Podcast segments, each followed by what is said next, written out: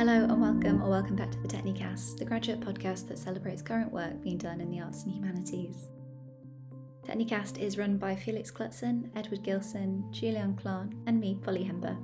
We're very excited to bring you our fourth and final instalment of our themed mini series exploring genre, where we've heard so far from Jennifer Doveton on middle class values in fantasy, on science fiction and the climate crisis from Edward Gilson and Frankie Hallam, so I definitely recommend um, going back and listening to those at some point if you haven't had a chance to already. Today, we're weaving together the threads of science fiction and fantasy, where we'll be welcoming Sarah Richardson to the podcast to speak about her work on inclusive satire.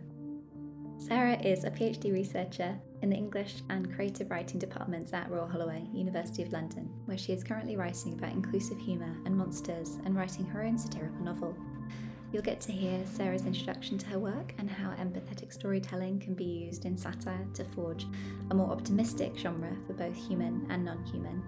And then I'll be back at the end speaking with Sarah about her satirical novel and about her writing practice. I hope you enjoy. Important things first. If I can promise you anything, it's that this is an optimistic podcast. No cynicism here, thank you very much. That in mind, Please forgive me for what I'm about to say. The world is in turmoil. The cost of breathing is on the rise. The people in power seem soulless. What are we to do in such times? Get smarter? Be kinder? Help each other out? Well, yeah, absolutely. Do all of those things. But maybe, for your own sake, you should read some satire. Better to laugh than cry, right? As you've probably already guessed, my interest is in satire.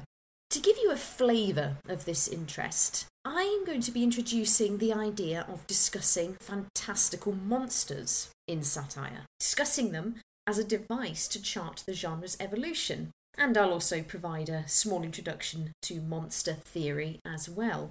By monster, I'll be referring to my favourite definition of the word, to Jeffrey Cohen's description, the description of the creature that is the abjected fragment that enables the formation of all kinds of identities. Before we get going, I would also like to let you know that the research I'll be discussing here is practice based, meaning there is both a theoretical element and a creative one. As a writer, I'm drawn to engage with some wide ranging questions to do with literature and its role, with satire and comedy, with reader engagement, and with an ethics of inclusiveness. I aim to theorise and analyse these questions by way of situating my own creative praxis. So, alongside my researching certain creative devices in satirical literature, I'm also writing a complementary satirical novel using those devices.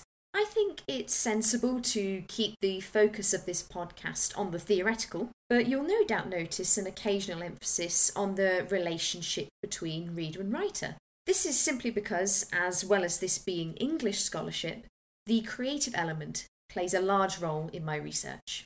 Okay, I think that's enough exposition for one day.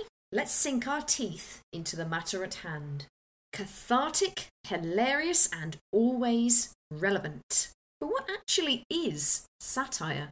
Well, as I'm sure you know, it is generally accepted to mean the use of humour, irony, exaggeration, or ridicule to expose and criticise people's stupidity or vices, particularly in the context of, say, contemporary politics and or other topical issues. Since then, satire has traversed all literary forms in successive historical periods up to the contemporary, charting societal discontent, mood, and humour by igniting both vicious and gentle laughter.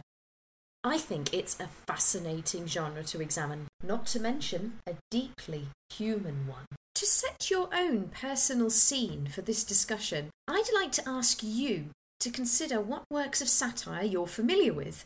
That is to say, what do you think of when you ponder the word satire? Do any films spring to mind? TV shows? Books? Can you think of any examples that you've really enjoyed? If I asked my parents that question, they'd point in the direction of Monty Python's surreal comedy or the famously barbed humour of the TV show Spitting Image. My younger sister, on the other hand, would pull up the hit animated show Archer on Netflix or maybe some of the funnier articles from social media publications The Onion and The Daily Mash. With it being such a rich and varied genre spanning all sorts of media, we all have our own experiences and preferences. What's that? You want to know what my favourite satire is?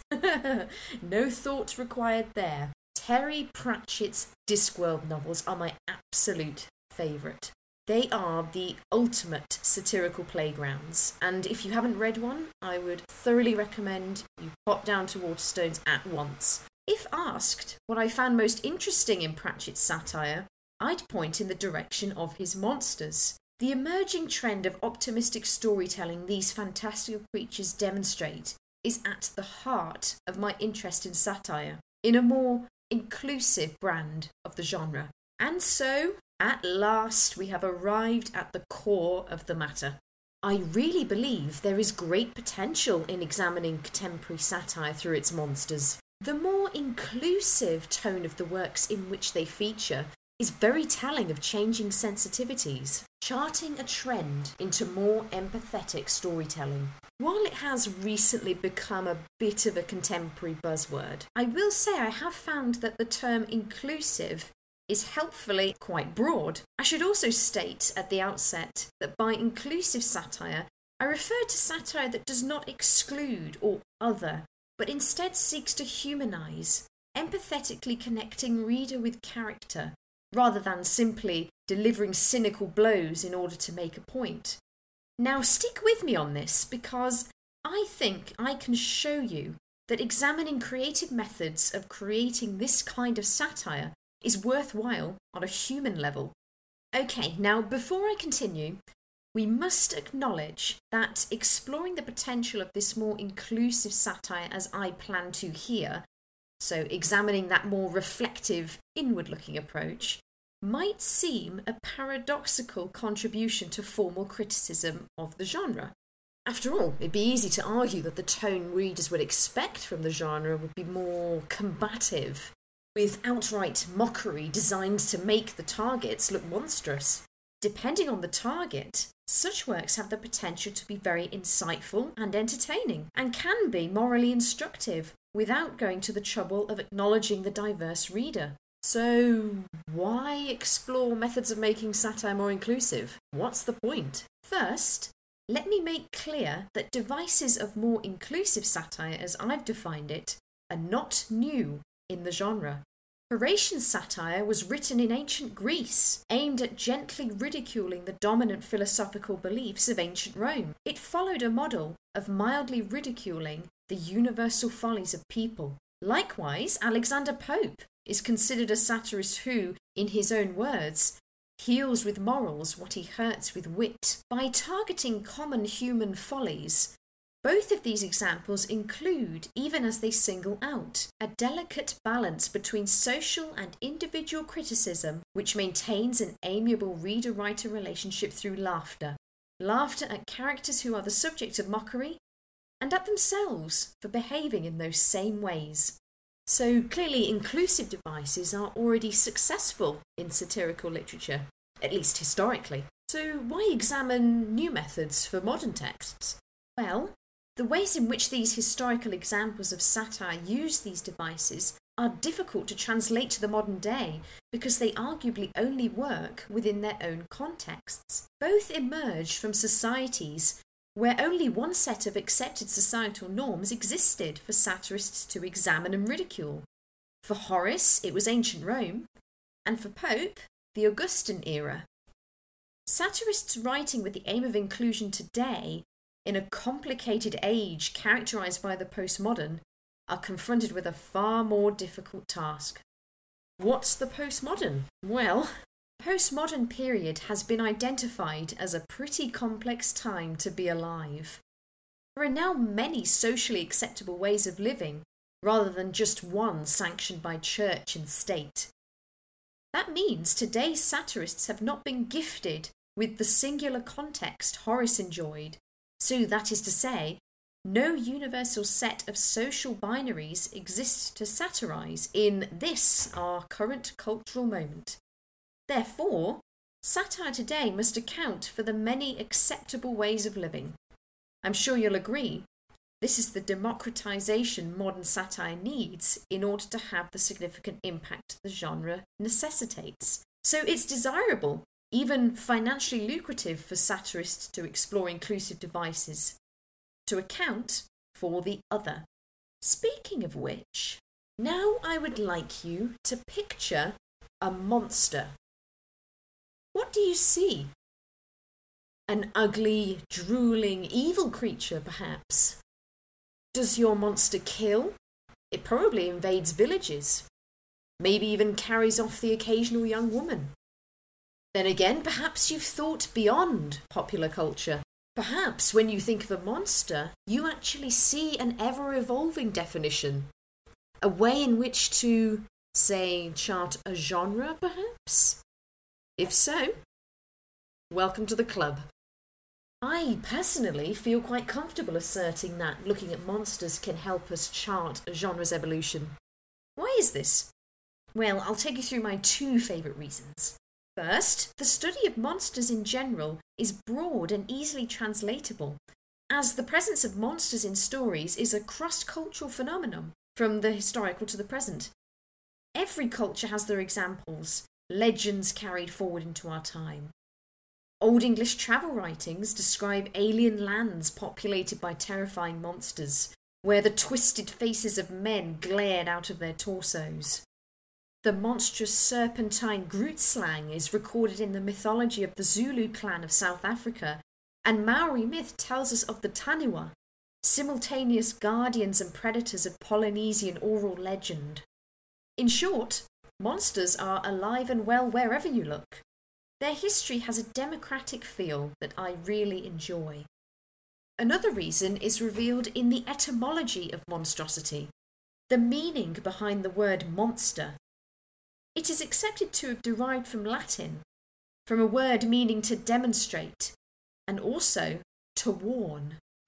As Natalie Lawrence details, monsters reveal, portend, show, and make evident, often uncomfortably so, Though the modern Gothic monster and the medieval equivalent may seem unrelated, both have acted as important social tools. Monsters play a complex role within society and are demonstrative of the context and tensions of the cultural moment from which they sprang. And their role can take on different coding depending on which cultural anxieties each given monster represents. Examples include marriage, technology, racial integration, and communism. In short, in charting the movements and attitudes of society, monsters in literature chart the genres that develop alongside them. Not a bad manner of measurement, right? So, what kinds of insights can examining literary monsters reveal? While it's not a work of satire, I would advise you to go and take a look at Del Toro's recent film, The Shape of Water, it's an excellent example of how today's monsters are treated as empathetic representations of the outsider in society rather than as the invading entity.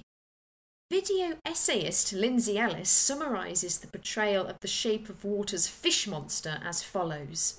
She says, It is relevant that the monster of Del Toro's romance does not transform, either physically or internally. Del Toro was more interested in the empathy being there from the outset and the creature being accepted for who and what he is without having to change. And that is reflective of changing sensitivities. People are more interested in relating to the monster's pain than in hunting down and killing him, or sometimes her. With that statement in mind, I don't think it's far fetched to suggest that most people see themselves in monsters. After all, are we not, much like Frankenstein's creature, intellectually curious and held together by a thread?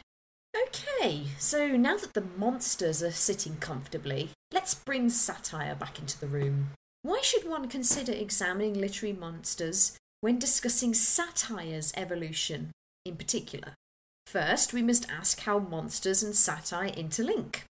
Luckily for us, this is actually quite an easy task.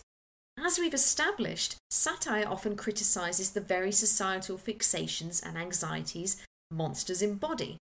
Could there be a better tool through which to explore the evolution of genre?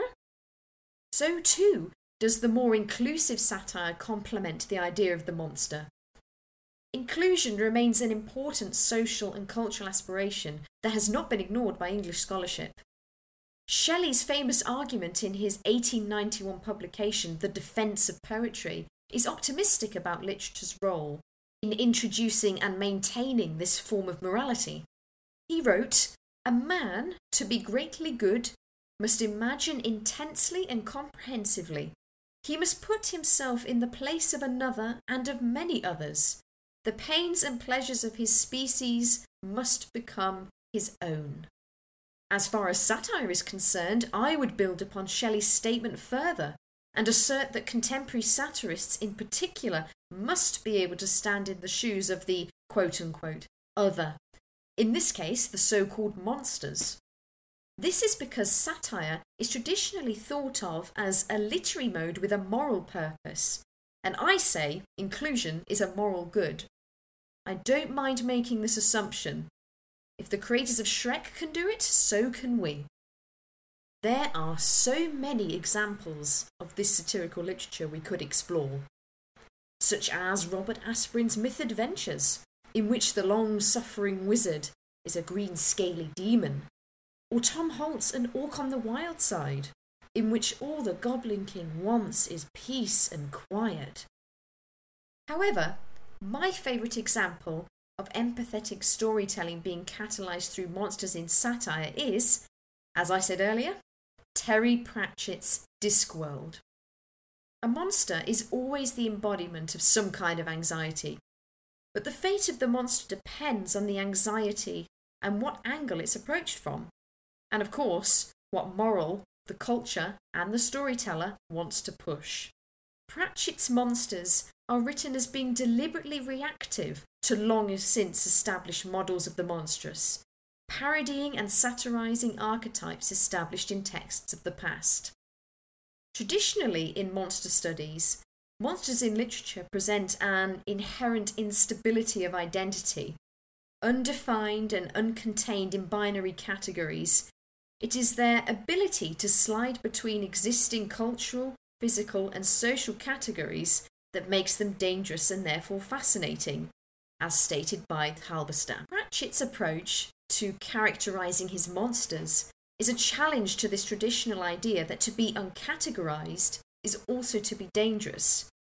Very reflective, in my opinion, of those changing sensitivities mentioned earlier.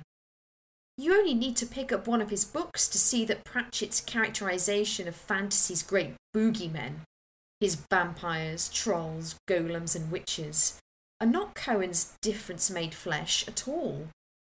Pratchett puts huge effort into reinforcing his message that stories cannot be allowed to dictate roles to people.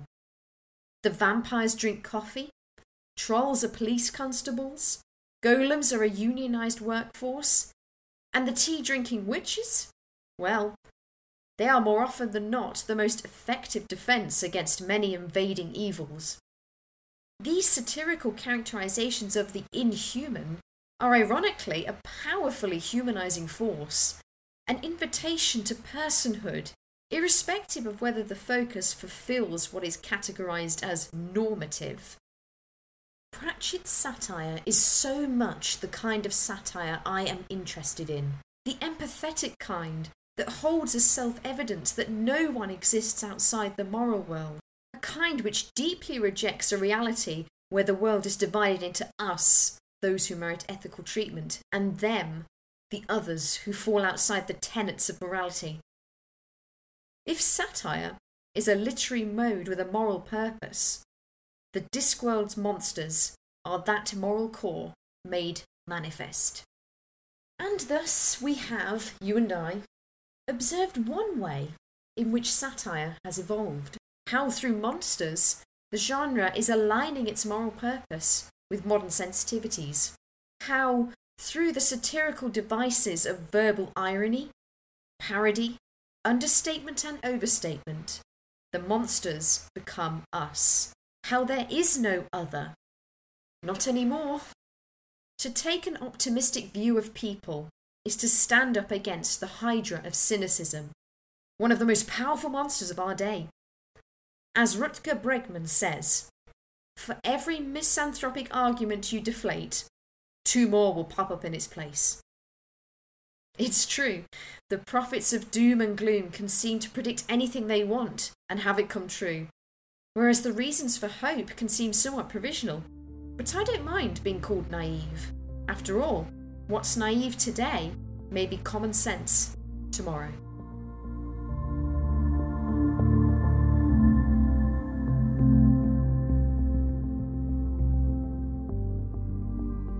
Well, Sarah, thank you so much for coming onto the podcast. I'm so excited to get to speak with you about your work and also so, so with you on being a staunch optimist.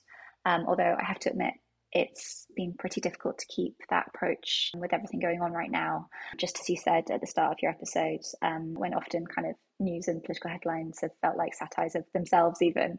And that's why I think it's so helpful to centre terms like inclusivity and empathy here I'd love to know a little bit more about how you arrived at this point and a bit about your creative and academic practice. How did you come to working on inclusive satire in this way? Was it through Discworld first? Was it through your own creative writing? Or was it elsewhere? Or was it a mixture of all of these? I'd love to say that I started looking at this because I'm a fantastic human being and. no, no, I'm I'm kidding. Um, I, fa- I found that um, I because we arrive at what we at what we like by what we read, don't we? So I found I really enjoyed the more optimistic, as you say, inclusive narratives. Did I start? Did it start with Discworld? You know, I have no idea. It could have started as early as five years old with, you know, the happily ever afters and, you know, the colourful picture books from the school library. Um, Discworld resonates very deeply with me, I would say. It's they're, they are all intensely, deeply human narratives, as I said before, in spite of, you know, the inhuman. When we first met over the summer at a conference, um, I remember you telling me about Discworld. and remember being very embarrassed not having read one, and I'm still very embarrassed not to have read one yet. And um, re-listening to recording and thinking all about this, and thinking about Pratchett's representation of monsters and satire is, def- is I, am heading to a bookshop kind of immediately after this. I think to try and do that. Mission accomplished. I've been um, I've been turning a lot of my scientist friends onto him as well because he's Pratchett's very um, he was very technologically savvy. Loved the loved um, physics. He talked about L space. You know, the the Discworld is flying through space as we speak um, on the back of a turtle. So yeah, it's for everyone. So an easy pitch. Absolutely, absolutely. If you like reading, you'll love him. Fantastic. I'd love to hear a little bit more about your own practice based elements of the PhD and of your writing. Would you mind telling me a bit more about the satirical novel you're working on? Mm. It's it's so much fun for me at the moment. I think it might be illegal.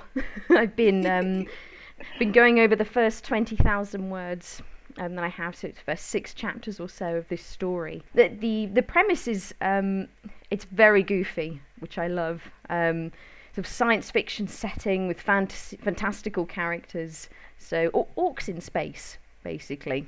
And I've just loved fleshing out the characters and the worlds. And the satire has been coming naturally lately. And um, as I'm sure you'll appreciate there's been a lot of um, material to choose from as of late. Um, I think I think fascination with it began with Brexit for me sort of um, closing off of borders, that very inward looking, selfish way of thinking. And how do you engage with that in your fiction? We basically have a planet Brexit. That's something for the blurb, I think. Planet Brexit. What could possibly go wrong? and how do monsters feature, or do monsters feature? I know you said orcs in space. How, how do they hmm. feature in that in that world? All, in all sorts of ways. We've got orcs, trolls, uh, golems. Uh, they range from protagonists, antagonists, side characters, all mixed in there with with human. And I'm interested to hear: do you engage with them in the same way that you described Pratchett engaging with his monsters? I'm attempting to do it in my own way. It was one thing my supervisor said was, okay, we talk a lot. You talk a lot about what Pratchett does and what his aim is, but of course you can't do what exactly what Pratchett does because you are not Pratchett. You are Sarah. you need to do it in your own way. Um, so I'd say there's definite Pratchett flavour to what I'm doing. Like I can't help that. I just I love the style. Mm. It's become very ingrained in in what I've been producing. But it's definitely my own stuff. I'm not trying to be Pratchett, or maybe maybe a little bit in the first draft, just to get things moving. But the ed- during the editing process, that's when my my voice comes to life. That's so exciting, and such good advice from your supervisor as well. I think we can all take a little bit of that away. I'm sure. I'm fascinated by the way that you mentioned situating your own creative practice within your doctoral research. Is it a challenge? How does it work? And how have you found it? What's been your experience balancing that? As I think um, most practice based researchers will agree, we've got a chicken and egg situation. You know, what comes first? For me, I had a very basic idea for both sort of what I was interested in researching. I knew it was going to be satire from the beginning. Um, but um, to how was I going to focus down? What was the, what was I most interested in when it came to satire? Mm. That was something I hadn't figured out. So in the end, I thought, God, I'll just write. I'll write the book. I'm going to write the novel first, and then and then I'll look at that and go, okay, what have I clearly focused on here? Oh, you know, got a sort of Halloween monster thing going on here, and then sort of thought, ah, that's definitely something Pratchett does. That's where his moral centre is focused in what it means to be human, what it means to be a person. And I think many would disagree, say actually I'm far more comfortable with the with the critical commentary coming coming to life or coming to form first. But for me, the creative has to be there in order for me to write about it. But as I say, it's personal preference. So it sounds so exciting the way that monsters feature in your satirical novel. Thinking of the critical aspect of it, how do how do they feature and how does criticism around monsters feature in your critical thesis side of things? Is it are you imagining kind of a chapter dedicated to this? Is it something that stretches throughout the whole thesis? Are there any other modes of inclusive satire that you're wanting to interrogate? I'd say uh, it's definitely running throughout. I'll be interrogating my own characterization versus Pratchett's and others. Um, I'm not sure whether I'll you know, dip into um, Douglas Adams with, with Hitchhiker's Guide to the Galaxy, you know, Restaurant at the End of the Universe, that sort of thing, because that that's so rich. Definitely not optimistic. Adam Adams definitely leans towards pessimism when it comes to humanity, and which can be which can be quite a tonic in in difficult times. But I'm not sure that's precisely what I'm interested in as far as this thesis goes. But yes, I'll be I'll be looking at linguistic choices I've made, characterization choices I've made, even setting. You know, where where have I put these monsters? Sort of interrogate why or how that serves the narrative. How that does it dilute the satire or not? Does it help the satire? That sounds so exciting. And yes, I'd love to hear more about the setting. Why why space? Why not? no, no. Honestly, I when I was trying to decide what to write, I was swinging between science. Should I do science fiction or should I do fantasy?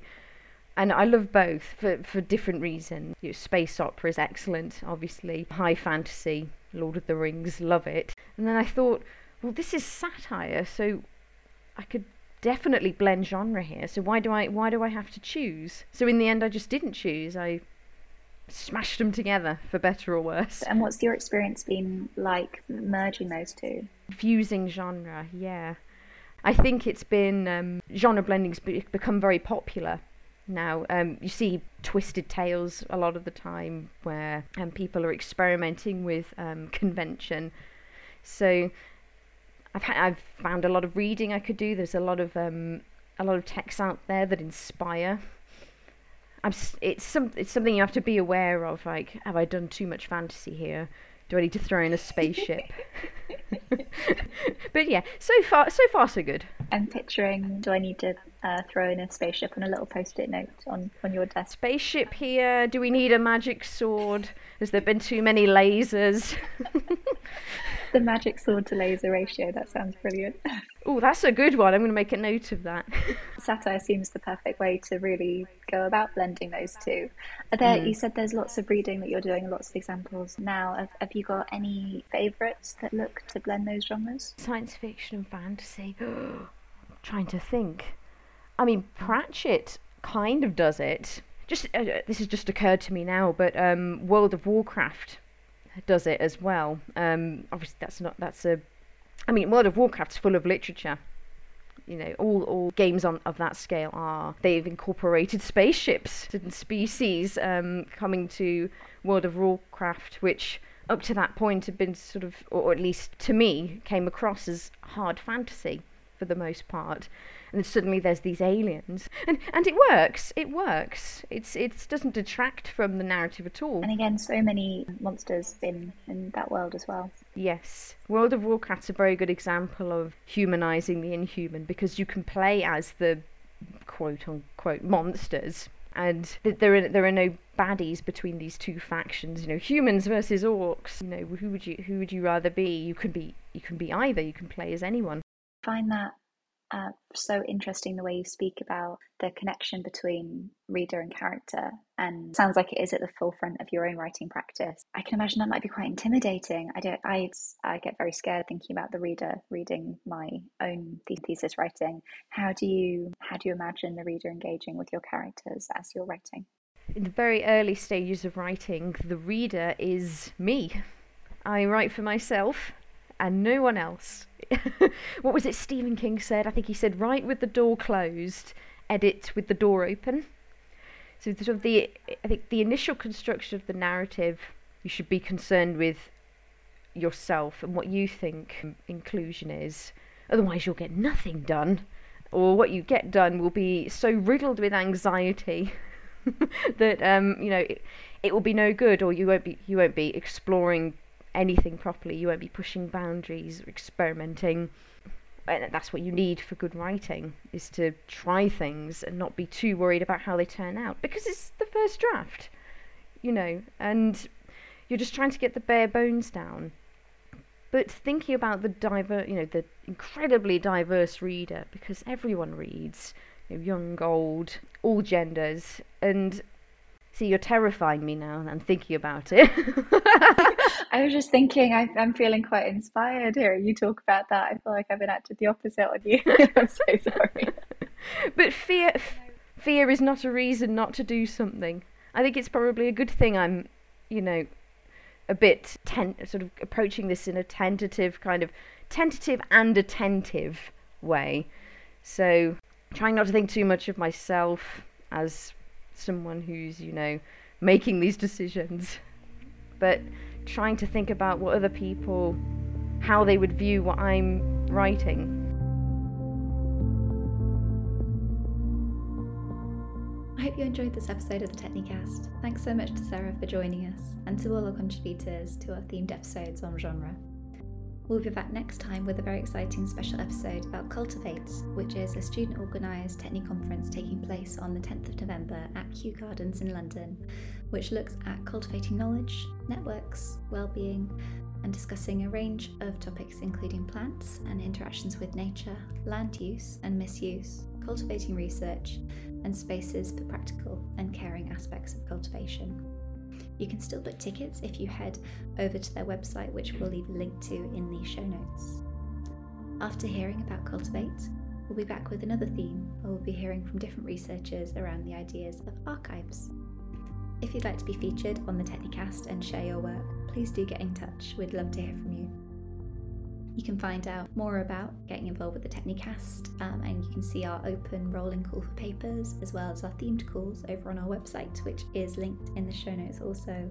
Or you can send us an email at technicaster at gmail.com to chat through any early ideas or to suggest new themes. We're also on Twitter at Technicast if you want to give us a follow over there too. If you enjoyed this episode, please do consider subscribing wherever you like to listen to your podcasts and sharing this episode as it helps spread word about the research being undertaken by our incredible guests. Thanks again to Sarah for this work on her episode, to Techne for their ongoing support, and to you for listening. Take care.